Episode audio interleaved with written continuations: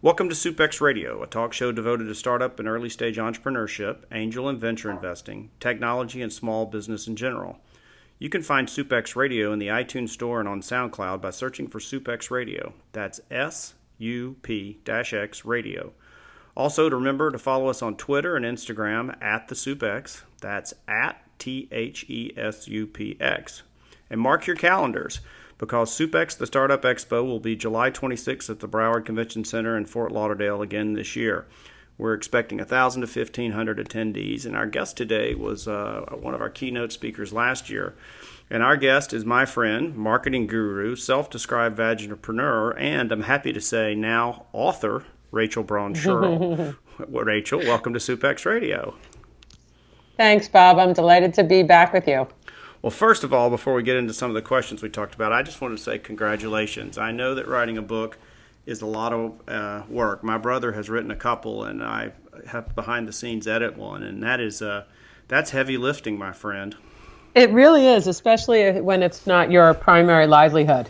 Uh, but there's parts of it, just like everything else, it's a lot of hard work that perhaps you didn't expect, uh, and there have been some really amazing rewards, and it, it feels quite substantial to to be able to say that. Well, I'm sure the audience is. You've been on before, and uh, I'm delighted to have you back. You're always have so much to share, and you have such a, a, positive outlook on life. I think it's a really inspiring to, particularly to the women in the audience, but for all entrepreneurs. But before we get into the book, and let's kind of get to the backstory of how we got to the book. And so, if you could tell us a little bit about your background, uh, that would be super. Okay, well, I want to start with the background that's directly related to this book before I go all the way back to college, if that's okay with you. However you um, want to do it. I've Rachel. always okay. I've worked in building businesses and brands for my whole career, you know, 25 plus years, whether they're brands in large established companies, my own businesses, my own brands. Um, and I've always worked on women's businesses. And as I like to say, I've worked on women's businesses from the tops of their heads to the tips of their toes. And I mean products and services that affect a woman. So, you know, the simple from hair care, skin care, oral care to the you know more serious therapeutic areas fertility infertility um, menstruation then the not so glamorous foot fungus and hemorrhoids you name it if it's on her body and there's a product or service for it, I've probably worked in or around it. Um, that focus became even more um, laser like uh, in 2008 when my business partner, Mary Jaensch, and I bought an asset, which was a patented blend of botanical oils and extracts that was clinically proven to increase arousal, desire, and satisfaction, a product called Zestra. And we built a company around Zestra, which was able to make the the claims that we improved arousal, desire, and satisfaction for women, which um, was a huge claim, still is a huge huge claim, really exciting category. And we found out very quickly that as excited as we were about it, you know, there's some of the some of the bastions of, of culture and some of the fundamental systems that we have, you know, in the United States were a little bit reluctant. And what I mean by that is we reached out to probably a hundred media outlets. So that could be cable, network, website, radio, um, you name it. And 99% of them said no, meaning we have money to give you. We want to buy ad space so you can talk about our product. And they said no. Rachel, just to um, interrupt um, real quickly to give some context. What year would have this been? This is 2008. Okay, so 10 years ago. And so it's not like, uh, you know, it's not like in the Stone Ages or when we were driving horse buggies or before women had the vote. So, um, and at that time, just to give you an example, some things have changed, and I, I, like to talk about the forward progress. But at that point in 2008, um, 2009, 2010, Facebook wouldn't take our ads. It's really I hard to believe that that was only 10 years ago. right, but even today, they're not taking ads for a lot of these products. So, as as as disheartening as that is, and again, there has been progress in other areas, but that journey when they went to when um, media companies wouldn't take our money for ads, we built the company around a public relations strategy which said if people won't take our money to advertise a product that's clinically proven, that's safe, that's patented, that was proven in a clinically proven pharmaceutical style study, meaning mm-hmm. you know the, the science was good, it was well controlled, double blind, placebo controlled for the pharmaceutical listeners. You know the way that you really want to test if the active ingredient that you're looking at if the impact was a result of chance or was a result of the actual active ingredients. And it turns out it was, you know, statistically significant um, and meaningful in a personal setting uh, for women who used it. But what that started as I started to become a, a voice, the spokesperson for the business, in addition to being um, the president and co founder, was that there really was this enormous discomfort around female sexual health. As bad as it is around arousal and satisfaction, you know, this terrifying idea somehow that if women um, are sexually satisfied that the you know the axis upon which the earth spins will somehow grind to a halt um, you know it affects a lot of these categories that we're in so for instance when we went in in 2008 to raise money um, and at that point we were 20 years into the i'm sorry 10 years into the life of viagra and now we're 20 years into the life of viagra and the other products in the category, that there's really this inherent discomfort and lack of understanding about how a woman's body works, what makes it work, what feels good, what doesn't feel good, um, what feels healthy, what doesn't feel healthy, healthy. And one of the experiences we found ourselves in, or the conversations we found ourselves in, is, well, I've never heard about this. It must not be a problem. You know, to which we wanted to say, well, be- just because you haven't heard of it doesn't mean it's not a problem. 43% of women have some sexual concerns or difficulties over the course of their lives. That's a huge number. Is it safe uh, to say I, that most of the people you're talking to were white guys, Rachel? Yeah, and okay. and and middle aged, which I I was too, and am. I was less middle aged than I am now, but um, you know, there were people who were, you know, within ten years of me older or younger. Right. You know, so it wasn't, we're not talking about generations, but we had mostly white men in their late 30s, early 40s, which is exactly where I fit at that time. Okay. Uh, and, you know, we had these experiences where we couldn't really get them to hear the story of the business. I know you've heard me talk about this before, but we went into meetings where they would say, well, how is this different than Viagra? And we would explain how the male sexual response worked as a hydraulic pump, and that because Viagra and the drugs like that are vasodilators, they increase the blood flow and the pump pumps up and it works, whereas women are much more complicated in terms of the number of physiological and psychological systems that are at play in their sexual response. Mm-hmm. And we sort of couldn't get their attention. And I joke that I almost wish they had just been looking at their phones. Instead, it was more a reaction of, you know, they're elbowing each other and giggling and with all due deference to seventh graders, I felt a little bit like I was in a seventh grade locker room, you know, where people were giggling behind their hands and making loud jokes about some of their sexual conquests. And, you know, understand we're two executives who had been successful in other realms. We've been working for 25 plus years. We, you know, well educated, had big, had long track records, and we're sort of in you know, a locker room with people rubbing elbows. And for those people who have never raised money, the most important thing that happens is you need to have people ask follow up questions and you need to have some expression of interest for a follow up meeting. And when they're giggling and laughing, you know, that doesn't really happen. So we went into the second meeting and they asked a question about the about the satisfaction study that we had done and you know, we're disheartened to learn that it was mostly about her satisfaction. And Mary and I had um, 11 more meetings in two days, and we were pretty confident that if we couldn't get anyone to pay attention long enough to even ask us, what are the risks to the business? Who do you see as the biggest competitors? Um, what keeps you up at night? If we couldn't get into the discussion of the business opportunity, we were never going to be able to raise money. So before the third meeting, we huddled, and I am a, a credit card person. I like to track everything because mm-hmm. I'm a little bit compulsive, and something made me look in my wallet that day and I had a hundred dollar bill. And Mary and I felt like it was either um, uh, divine intervention or dumb luck, and we used that as the brainstorm for how we would go into the next meeting. And remember, we had 11 more, and right now we have not gotten anyone's attention.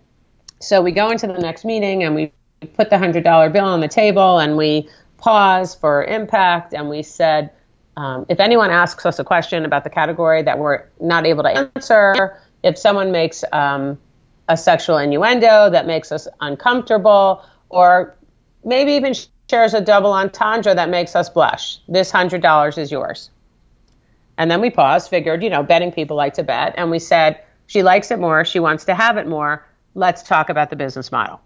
And in that moment, as you know, we sort of took the oxygen out of the room and we really transformed the dynamic of the folks in the room. We basically signaled we're here, we're here to stay, we're serious business people talking about serious business. But if I were to say, when did this concept of, of orgasmic leadership birth itself? It was in that moment. It was in that moment when I realized that to lead in this category and to grow a business in this category was going to be an entirely different exercise than anything that I had ever done before in any other category. And over the course of the last 10 years with that business and with the dozens of others that I've worked with, I've come to find out that there are certain characteristics, there are certain challenges that while they befall all businesses, there are some idiosyncrasies that make building a business in this space particularly challenging. One that I spend a lot of time talking about is the lack of a language. So when we think of sexual response, let's take Viagra, you know, the language you think of is bigger, longer, stronger, four hour erection. And I often go, when I do a lot of public speaking on this, and I often go into meetings and I say, I want a show of hands. Anybody in the room, man or woman, looking for a partner with a four hour erection. And while I get giggles, I have very few hands that go up because that language just doesn't make sense for women. They don't think of it as a performance activity. So, orgasmic leadership is really about my journey and the journey of dozens of other entrepreneurs and vagipreneurs in building businesses. And what I've done in the book, which is a reflection of, you know, several dozen interviews, 19 of which I highlighted in the book, is basically use businesses in this space to illustrate fundamental business philosophies, for instance, or, or, points of view. So, for instance, what do you do when there's new opportunities in technology? And then I will use companies who have taken a new approach to a technological solution to deliver products and services in the area of women's sexual health, reproductive health, and wellness. Are there new models of social impact? This is one of my favorite ones. And in this section, I really talk about people who are looking at the business of business entirely differently. And again, I do it through a lens that focuses on women's health. So, to give a very concrete example, you know, the old model of buy a pair of shoes, give a pair of shoes, which is amazing. It's a fabulous model. It's incredible. It's given way in the businesses that I see being started in women's sexual health and reproductive health. Buy a pair of shoes, or in this case, buy menstrual protection and then teach people how to make menstrual protection so that they not only have menstrual protection, but they now have an economic engine through which they could support themselves. So it's an, it's it's a much bigger societally impactful way of looking at things. So now instead of just donating products or pads or menstrual protection, I'm partnering. Some of these companies are partnering with facilities or they're creating facilities in other parts of the world where they provide the training, they provide the investment for people to make products that they can use, manufacture, and sell. Which so, is just a huge transformation in, in terms of how to think about how businesses can impact the world. So it's pretty clear that from your background was Zestra, and then you rebranded it as Semprae, right? And then uh, and then from Spark Solutions for Growth, which is your consultancy that you've seen and had these experiences over a couple of decades now, and that was gave you examples and inspired you to dig deeper. And then it sounds like you said earlier that you interviewed close to a couple of dozen people, or you at least used a couple of dozen uh, interviews in the book. Is this a how to book? Do I read this book if I'm a female entrepreneur and this is going to tell me the things that I need to do to succeed in uh, say, the women's health environment, or how would you characterize the book? I would say it's meant to be a business book mm-hmm. that intends to educate and entertain. Okay. So it focuses on fundamental principles that I think are applicable for any business, regardless of what space you're in. In terms of, you know, you need a strategy, you need to be solving a problem, you need to have a reason that someone's going to use currency to use your solution, either in place of something else they're using, in addition to something else they're using, change from having acting not at all uh, to solve this problem to adding the thing that you're offering. So really it is clearly in a business context. So I think in that sense, it's meant to be illustrative of some key principles that could be applied across businesses. I focus it in this space because that's where I, you know, I'm passionate about the businesses in those in those places. I think they're fascinating. I think the people creating them are fascinating, and so I thought they'd be a great platform to illustrate some of these principles. So when people ask me who the book is for, I say it's for entrepreneurs, male or female, it's for female entrepreneurs because a lot of the women highlighted in the book are female and are solving specifically female health problems. And then, of course, anyone who's in the business of sexual health, which is not limited um, to men or women. And that could be devices, it could be technologies, it could be business models, it could be fundraising, it could be any range of places where you can enter into this big world that I call, you know, women's sexual health and wellness. And how did you organize the book? I mean, is it kind of soup to nuts from ideation and raising capital? Is it like a linear progression, or did you organize it in some other ways, like around marketing or finance, not kind yeah, of the trajectory? I, so I organized it around themes that I thought um, were important for people to think about when they're building a business. So there were basically six areas. Mm-hmm. Um, I obviously, before I got to the fundamental sections that were built upon the interviews, I really talked about the business itself. Why would anyone care about this thing we call lady business? Why is it a good business opportunity? And what are some of the challenges? And really talking about how the numbers, how the problems, how the marketplace is just ripe for explosion. So I broke it then into sections where I talked about technology, which I just mentioned. Mm-hmm. You know, mm-hmm. are there better ways to deliver solutions in particular a- aspects of women's health through technical solutions, whether that's a device, a new ingredient, um, a new approach. I talked about distribution. One of the things we see a lot of in the female health space is doing a better job of getting more customized, personalized products to a woman, you know, at the time that she needs it you know, one particular case would be menstruation. So there are a number of different companies, um, one of which was highlighted in the book, which talks about basically putting together your own custom you know, Birchbox for menstruation, if you will. Mm-hmm. So you get the products you need that you need for your particular body, that you need for your um, particular flow in the case of, of uh, menstruation, and it gets delivered in a private, discreet, um, classic way to your door. Uh, we talked a lot about different business models. How are people looking at the business and coming up with different models that could be solutions? Creative solutions that I talked about, education, because you can't really be in women's health without being in the healthcare part of women's health. So, a couple of the people that I highlighted in that section are really deliverers of care. And I always point out, and I like to emphasize that I am not a doctor, although people often ask me that. And I say my parents could be proud because I'm a fake doctor, but I really focus on the business side of health and what some of the folks talking about in education. They're educating women about how to experience satisfaction. They're educating women about what are the signs of breast cancer and the side effects and the other things that might happen to your body and where can you find products and solutions um, so that you have better outcomes and better quality of life. And then social impact, which, as I said, is the one that I have a lot of heart for because these women are in business. Most of the businesses I highlighted, most of the people I highlighted are for profit business people. But they're taking a look at how substantially you can change the world by having this impact. And I want to go back for a minute to when you talk about menstrual health in developing countries, many young girls miss days of school a month because they don't have the appropriate menstrual, menstrual protection. How transformative is it if these women and young girls now have products that they can use, that they can go to school, that they can stay educated, so they ultimately can get a job, so that they could potentially change the cycle of poverty that their family has been in. When I think of business doing things like that, it is so exciting to me and so powerful to think about the ability that businesses have to really transform opportunities that people have in life. Yeah, that's pretty cool stuff when you start to see the impact of what uh, where some of this stuff leads. How did you how did you come up with the couple of dozen people that uh, you ended up interviewing? Because I think interviewing technique is just great for a lot of reasons. Yeah, it's interesting. I just want to step back for a minute and and give credit to Karen Kahn, who was a, a woman I met at an event, and she said, You know what, Rachel, I know you talk a lot about leadership and entrepreneurship, but you know, that's boring. Why don't you talk about that in the context of the category that you work in? Why don't you call it orgasmic leadership?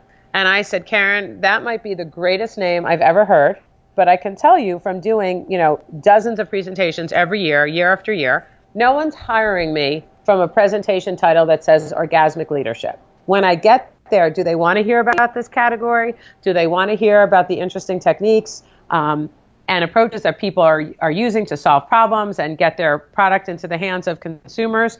Absolutely. But that headline isn't going to sell presentation. But a couple months later, I happened to be sitting, you know, just thinking, having some thinking time, and literally, like a bolt of lightning, it struck me that that was the name for a book. I didn't have much more in my mind besides that, but that the particular challenges and experiences and nuances and idiosyncrasies that women have to work through and that men have to work through to build businesses in this space would be an interesting topic for a book. So I just started out because I've been in the space a long time and I sent emails to people that I knew. And I thought, you know, if I did a dozen interviews, that could be that would be interesting and let's see where it goes from there. And as I mentioned, by the time that I was done, I had done close to 40.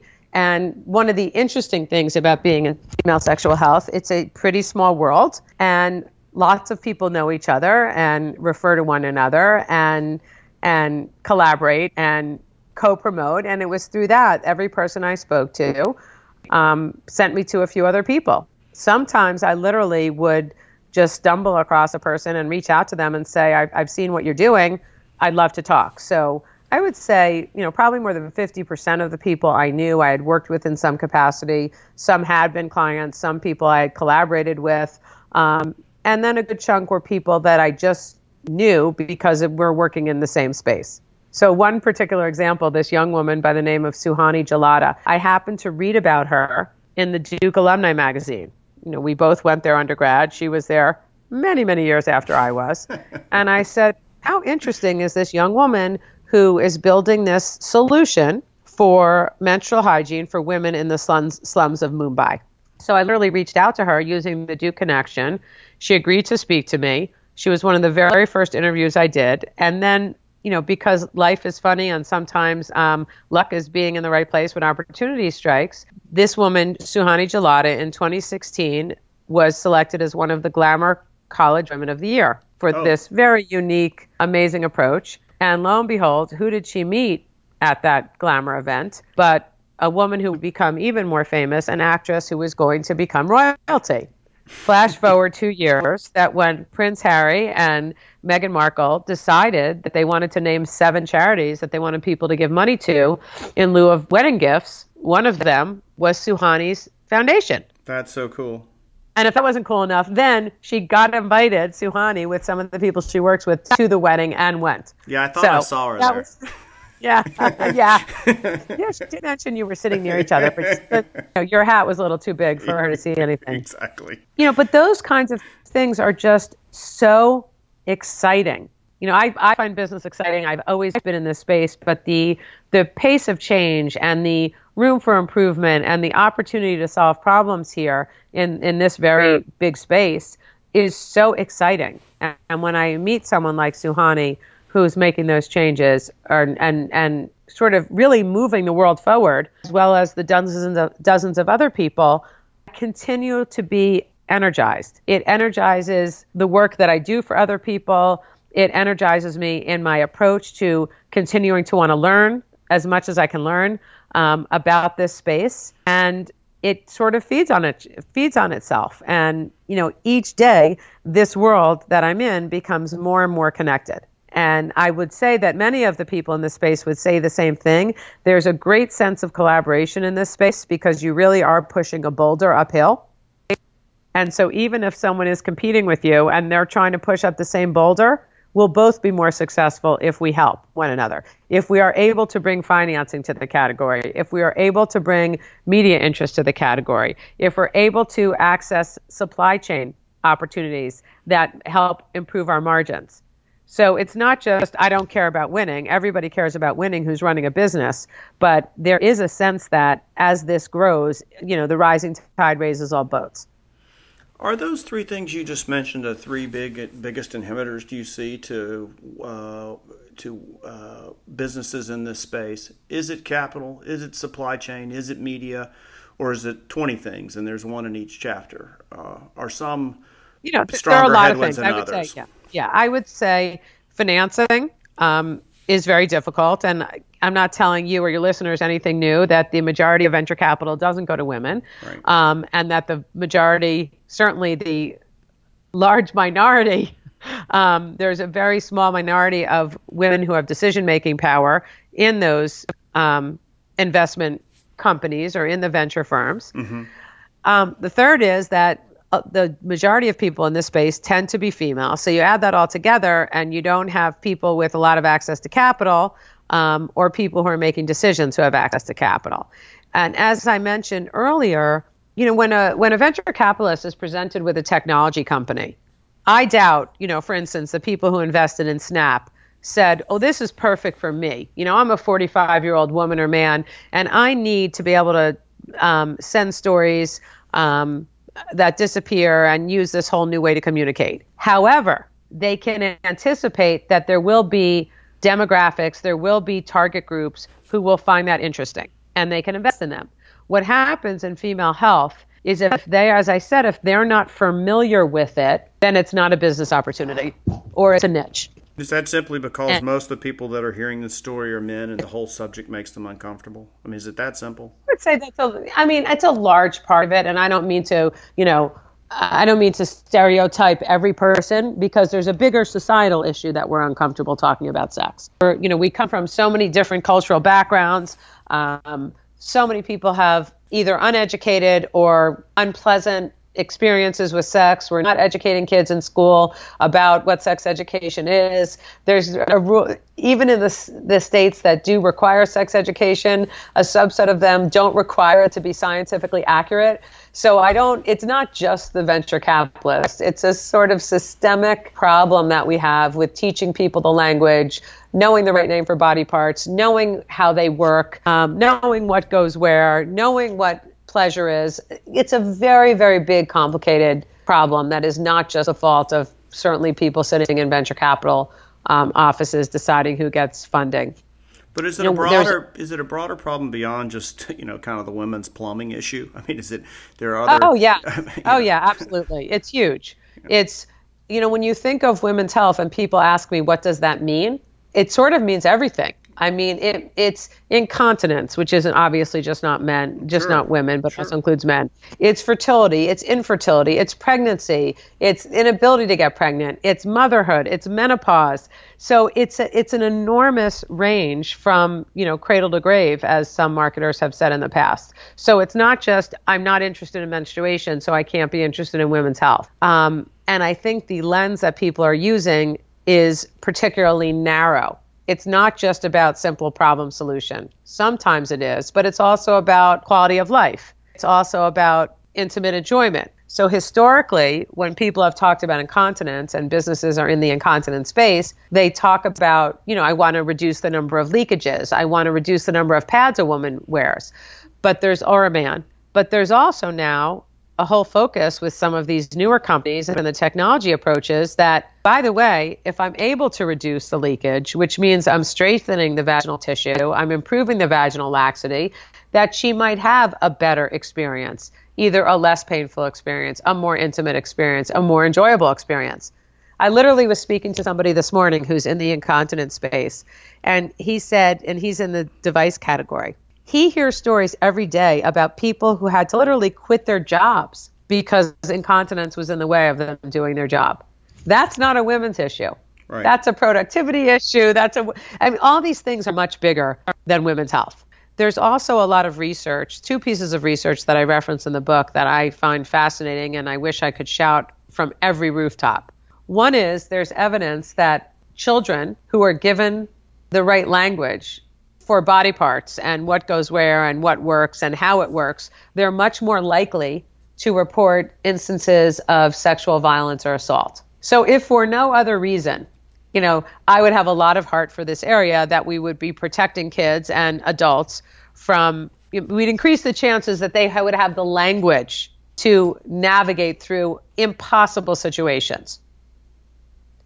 The second is that there, there's a lot of evidence that focuses on many different parts of a woman's life and her entire physiology that says an active, engaged, satisfying sex life is good for your health. You live longer, you have more energy, you sleep better. And this isn't just, you know, believe me because I'm saying it to you on a radio show.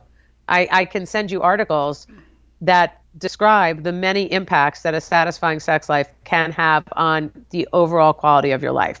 So when I look at these, I don't look at these these categories as just a, monthly issue or women's plumbing. I look at these as a quality of life issue. And to the extent that these companies are able to make the discussions broader, I think they have a better chance at being successful. Ask you a different question. This is about putting the book together. Did I don't did you self-publish or did you go through a publisher? I worked with a boutique editor that really just focuses on business books. So I worked with an editor who helped um, shape my thinking, who helped uh, make my story flow um, in a more interesting way. Mm-hmm. So absolutely, it's incredibly hard to write. It's incredibly hard to find the people that you want to work with. Um, the fun part is when you see the book published, but there's a lot of work uh, to get there. But it was published by a company called Indie Books. So let me ask a question: Did you face the same issues with the book as you see that they that uh, you fa- that these women face in their businesses addressing this space, or no? it's no? Such a great question. Absolutely, it's a great question. And even after all these years, Bob, of being in this space, I still can be stunned. So even I ten years after your Facebook to, story. yeah, yeah. And I and people today don't believe me when I tell that story. And I said, here's the New York Times article. Here's the um, interview we did on ABC News. You know, it was all over the place. It was very clear that it was a well-researched story and that some of these issues still exist today. So I was told to reach out to um, a PR firm mm-hmm. that happened to have a real specialty in book publishing. So I said, great. So I reach out and I send my materials, and I was referred to them by my publisher and the answer I got back was, you know, we like to guarantee results. I'm not sure I can guarantee results because, you know, I'm not sure I can get articles published in this space. I'm not sure that I can get this story on TV. And so the person I had reached out to ultimately rejected my business essentially. They said, We publish books, but we can't work with you. We won't publish yours. We, no, no, we, can publish, we can't publicize your book because we can't guarantee that we can get results. And my answer was, you know, is that not the ultimate irony that I can't, you won't do publicity for a book which is about how difficult it is to build these businesses because people won't give you money or the time of day. You just became a chapter. yeah, yeah, just be, yeah, exactly. And I, you know, I just, I, that PR firm just became, you know, just a, another lesson learned. But on the positive side, there really are many things that are changing in terms of the sheer number of people starting companies, the sheer number of companies in this space, the growing awareness from the large companies that avoiding this entire area of women's health is a really potentially huge missed opportunity, and that there are many, many different ways to skin this cat. And I do see every day new companies being created, new companies being funded. Um, they even have names for it now. You know, they call it sex tech and femtech, this world um, that we play in. And the biggest difference for me that has made an impact is that we're looking at women as human beings that have a range of experiences as opposed to you're a menstruating woman, so this is how we talk to you. Or you are, you're an infertile woman, so this is how we talk to you. Or you're in menopause, so in many cases we don't talk to you at all.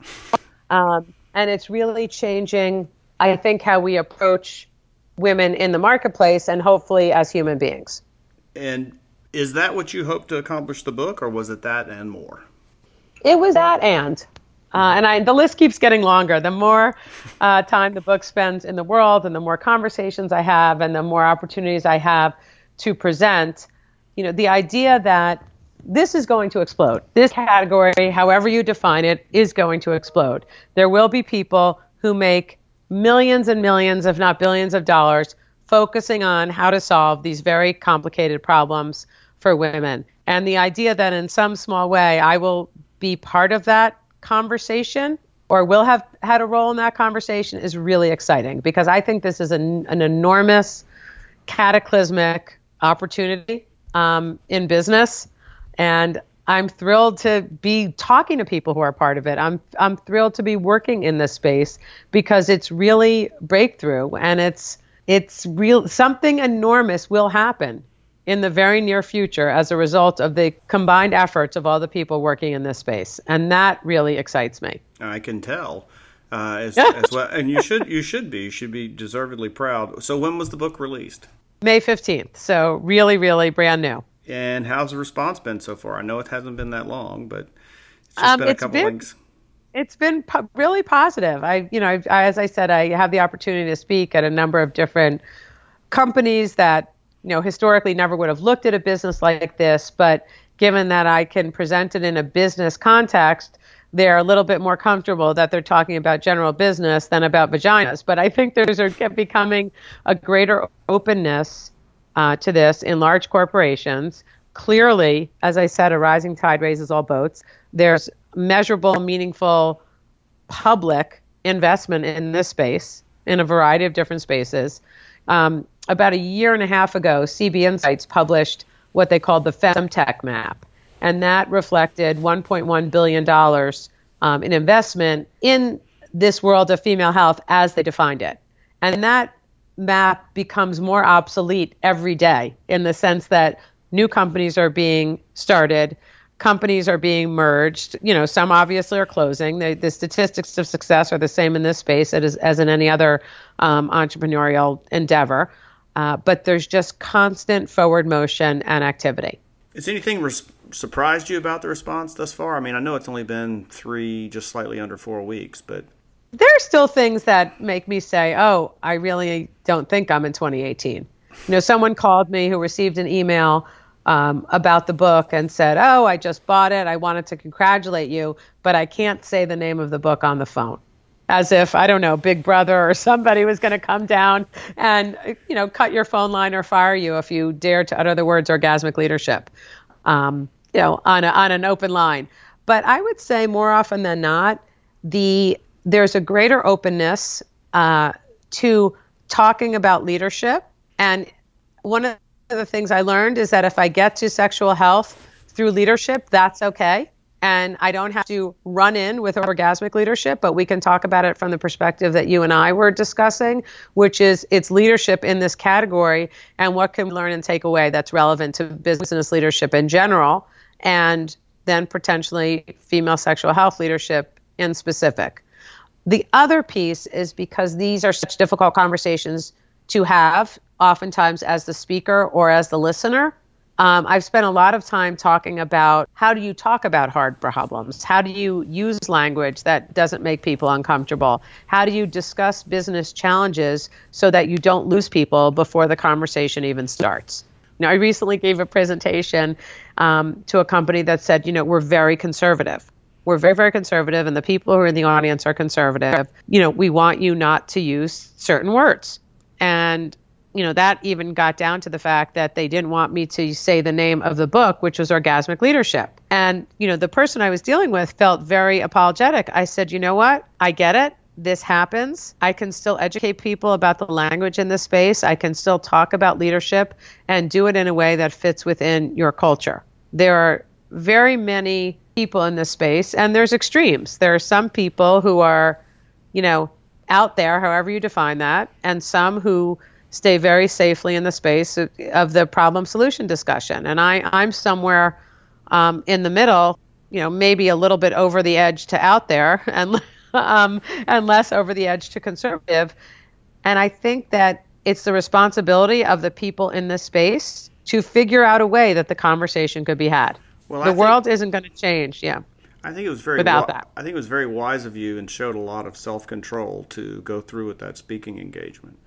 I think a lot of people would have said, "Well, then forget it." I mean, can't you see the title of my book? But I think it says something about you that instead of reacting, you saw the opportunity, uh, and uh, and there was probably a need in that audience. Also, think that the person that invited you in that organization was probably fairly brave very brave. And and we collaborated to make it a presentation and a discussion that you know she she that the team could live with. And i was fine with that. And you know the person felt bad asking me to change my presentation. And quite honestly when i can't say vagina or sexual or sexual health or orgasmic leadership you know those are things i'm used to saying. Those are things that are not offensive to me. Those are thing, words i'm using in the course of communicating about issues that I think are important and businesses that I think are important.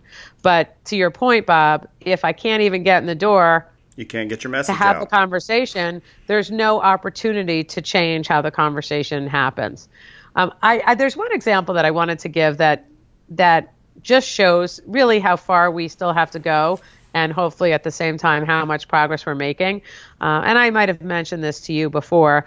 Several years ago, there was an article, um, the cover of the New York Times Magazine section, called Unexcited Is There a Pill for That? And it happened to talk about some of the products that were in development, pharmaceutical products in this article, that were in development for female sexual health. And there was a comment in the article that has stayed with me that I think is so important to understand how big this is and how and how much progress we have to make is they said it's one of the few categories where there's a concern that these products in clinical tests will work too well lest there be, and now if you could see me, I'm doing the air quotes, sex praise binges of infidelity. With the implication being that if we had products that improved women's feelings of desire and arousal, that there would be absolute pandemonium in the streets because a sexually aroused woman obviously is a dangerous creature. Rather and, Victorian. yeah, and I wrote that. I wrote an article about, about that, and I said, you know, I wasn't clear that there was total pandemonium in the streets for, you know, a sexually aroused woman, that we had to lock the children up. But I am, I, I, I don't see that there's that same level of concern that our streets are filled with men with four-hour erections. I was going to say we, the, the fear of priapism ramping yeah. through our yeah. society. Are, are people locking their doors and pulling down their shades? And I think continuing to bring things like that to light, and as you said, you know, getting out of the Victorian era and saying we're in the modern era, and one language doesn't one one size doesn't fit all and one way of approaching this conversation doesn't fit all. But not having the conversation in my mind and from my perspective clearly it doesn't help anyone. Out of curiosity how long did it take you to write the book? Actual actual aggressive writing mm-hmm. i would say six or seven months. And i would say the interviews took probably six months. So there was some crossover there. You know from the idea to the published date was two years from the idea that I sat, from the day that I said, oh, that's a book, till the book appeared on Amazon was a little bit less than two years. That's but there's good, so actually. much of that where other activities are happening right. that don't feel quite as productive. And so I imagine there's lots of speaking engagements, et cetera, because you were speaking before you did the book. So what's next for Rachel Braun Scherl? Is there a book number two, or uh, and, and uh, what comes next? Well, a couple of things. I joke that I did double the number of interviews that I put in the book. So if you know, people as it appears to be, besides my mother and family members, are buying the book, that maybe there is a book too, even with the content I already have. Mm-hmm. But more importantly, because the bulk of what I do really is building businesses and building businesses in this space. Um, what's next for me is to continue to work with companies and brands to make these products and services available to really solve big challenges or provide better solutions to problems that haven't been adequately solved in the past for women. And you do that via Spark Solutions for Growth, right? That's the name of your firm? I do that via Spark Solutions for Growth, absolutely. And if I'm a listener in the audience and I could use your help based on you know what I learned from your book and uh, what you've talked about today, where do I go to uh, find you in Spark Solutions? Um, Spark Solutions for Growth. Uh, you can look me up, Rachel Braun Scherl. You can Google Orgasmic Leadership. Uh, people can reach out to me directly. I'm at RBSCHERL at Spark Solutions for Growth. The book is available on Amazon, iTunes, and Barnes and Noble. And uh, if you look up Vagipreneur, which is a, a word that I've trademarked, you can find me also. So if you're interested in this space, if you're interested in female sexual health and you put my name in or you call me, you will find me and I will answer the phone or answer the email. So our guest today has been Rachel Braun Scherl, my friend, marketing guru, self-described entrepreneur, and author of Orgasmic Leadership. Rachel, I wish you so much luck with your great new book. I'm excited to read it myself. Thank you so so much for being our guest today. Thank you so much, and wish you continued success. Um, really helping entrepreneurs figure out what they need to do and how to build important businesses. Thanks, Rachel. Have a great day. You too, Bob.